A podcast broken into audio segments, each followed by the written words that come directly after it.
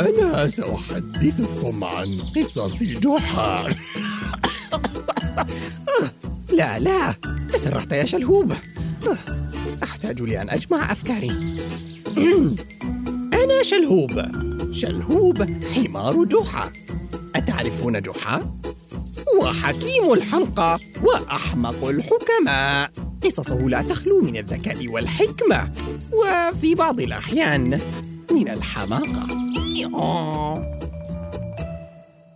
ولكن من أين أبدأ؟ أوه تذكرت واحدة هذه قصة عن كنز ثمين وغابة مليئة بالعجائب آه. كان وقت صيف شديد الحر وتلك السنة عانينا من الحر أكثر بسبب تلف بئر الماء في القرية. آه مما ترك نقصا في الماء بين السكان. وكان جحا يومها يعمل في الحقل مع صديقه سالم الذي كان قد طلب من جحا أن يعلمه كيف يزرع البطاطا. وبينما هما يحفران في التربة وجدا صندوقا مدفونا في الأرض. ففتحاه ووجده مليئا بكؤوس بدت ثمينة جدا. يا لحظنا السعيد يا جحا. انظر انظر لهذه الكؤوس الذهبية المرصعة بالياقوت. وانظر إلى الصندوق الذي وضعت فيه. إنه مصنوع بالكامل من الفضة ومرصع باللؤلؤ النفيس.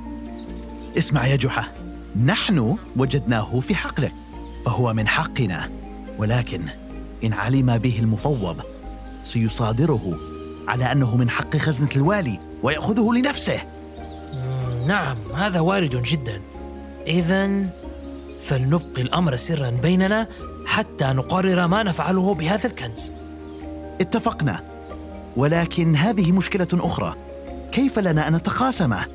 هل هل آخذ أنا نصفا وأنت النصف الآخر؟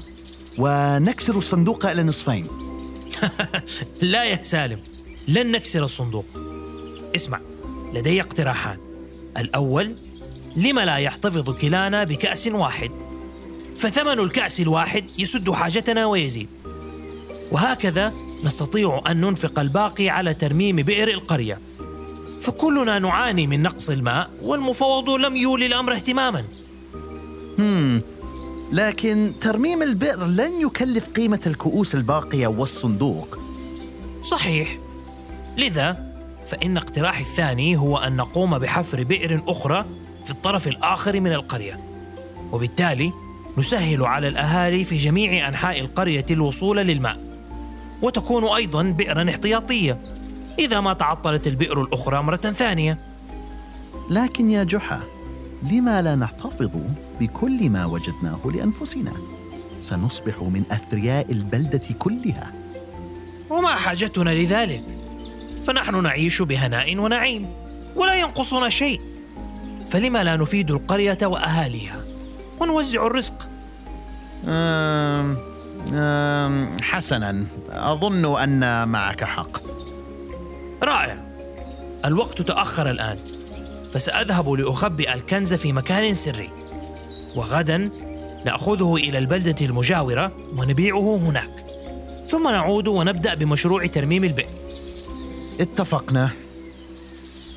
وكالعادة نسيني الأحمق جحا. ألا أحصل أنا على كأس ذهبي أيضا؟ فأنا وجدته معكم يا أنانيون. فالكل كان يدري أن سالما هذا.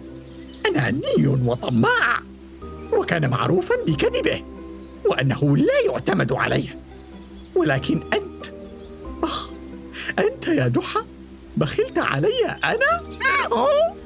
صديقك المفضل؟ آه آه يا دنيا المهم آه مشاكل جحا لم تنتهي معي لأنه تلك الليلة سمع دقا على باب المنزل وتفاجأ بسالم ينتظره. وحدث بالضبط ما توقعته من سالم خسيس. فبالرغم من أن جحا أقنعه بعمل الخير غير أني توقعت أن يتراجع صديقه عن رأيه.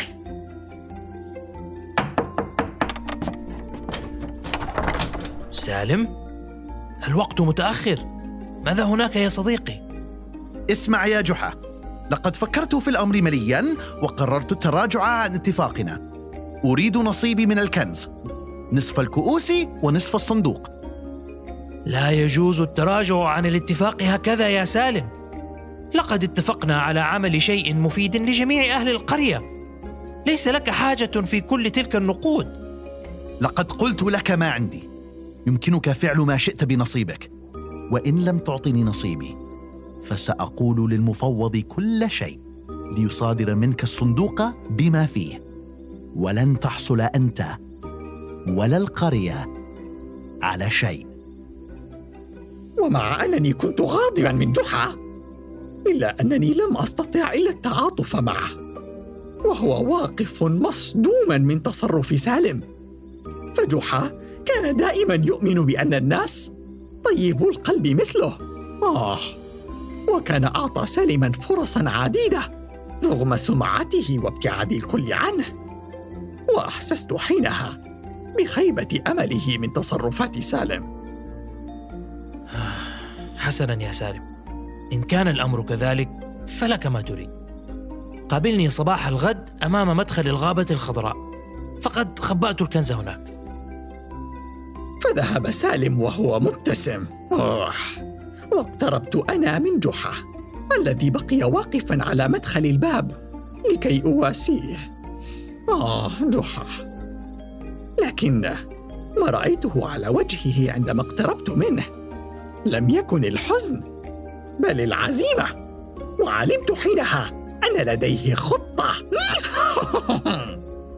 فلم يعد جحا إلى النوم تلك الليلة بل إلى السوق واشترى سمكا وأرنبا وبقلاوة ثم توجه بما اشتراه إلى الغابة ولم أدري ماذا فعل بالبضائع. وفي الصباح جاءه سالم إلى مدخل الغابة وبدأ الرجلان بالسير إلى موقع مخبأ الكنز. فجأة توقف سالم وقد ملأت وجهه الدهشة. أنا لا أصدق ما أرى! انظر يا جحا. سمك طازج ينبت من الأرض وكأنه مزروع بين هذه الحشائش. يا للعجب يا سالم. لابد أنه سمك مميز. فلما لا نجمعه في هذه السلة؟ فأخذ جحا السلة التي وضعها مسبقا على ظهري وأعطاها لسالم.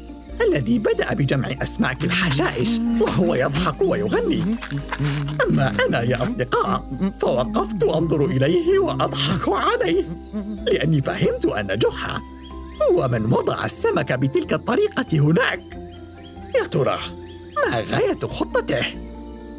آه ثم تابعنا المسير إلى أن توقف سالم مرة أخرى وأخذ يركض بجنون نحو بحيرة صغيرة. كان جحا قد وضع على صخرة فيها الأرنب الذي اشتراه من السوق بعد أن لفه بشبكة صيد السمك. فما كان من سالم إلا أن قال لن تصدق ما أراه يا جحا! إنه أرنب! أرنب بري عالق في شبكة لصيد السمك على صخرة في منتصف البحيرة. أيعقل هذا؟ مستحيل! كيف حدث ذلك؟ كيف لارنب أن يكون في منتصف البحيرة؟ وكيف لشبكة صيد السمك الإمساك بأرنب؟ إن هذه الغابة مليئة بالعجائب. أتظن أنها إحدى الغابات المسحورة التي تتحدث عنها الأساطير؟ لابد أنها مسحورة حقا يا جحا. أمسك السلة. سأذهب لألتقط الأرنب العجيب. فلا بد أن قيمته ستكون كبيرة. فدخل سالم البحيرة وأحضر الأرنب ووضعه في السلة. وما إن تابع ثلاثتنا المسير حتى توقف سالم مرة أخرى عندما رأى خدعة جحا الثالثة. أنا لا أصدق عيني. جحا هل ترى ما أراه؟ أهذه شجرة بقلاوة؟ تبدو كذلك بالفعل يا صديقي. فأنا أرى حبات البقلاوة تتدلى من أغصانها وكأنها بالفعل من ثمارها. يا سلام! تخيل لو قمنا بزرع المزيد من أشجار البقلاوة يا جحا سنصبح من أغنى أغنياء العالم. ما رأيك أن نقطف بعضا من البقلاوة لنقوم بزرعها لاحقا؟ بعضا منها؟ اجننت بل سأقطفها كلها الآن لأزرع أكبر عدد من الأشجار. وهذا ما قام به فعلا. هذا الطماع الأحمق الدبق. آه. وبعد أن انتهى تابعنا سيرنا إلى أن وصلنا إلى المكان الذي وضع جحا فيه الكنز. وما إن رأى سالم الصندوق حتى ركض بجشع نحوه وفتحه. ها هو! رأيته! إلا أن سالم صدم تماما عندما فتح الصندوق ولم يجد شيئا داخله. ما هذا يا جحا؟ الصندوق فارغ! أين كؤوس الذهب؟ أين؟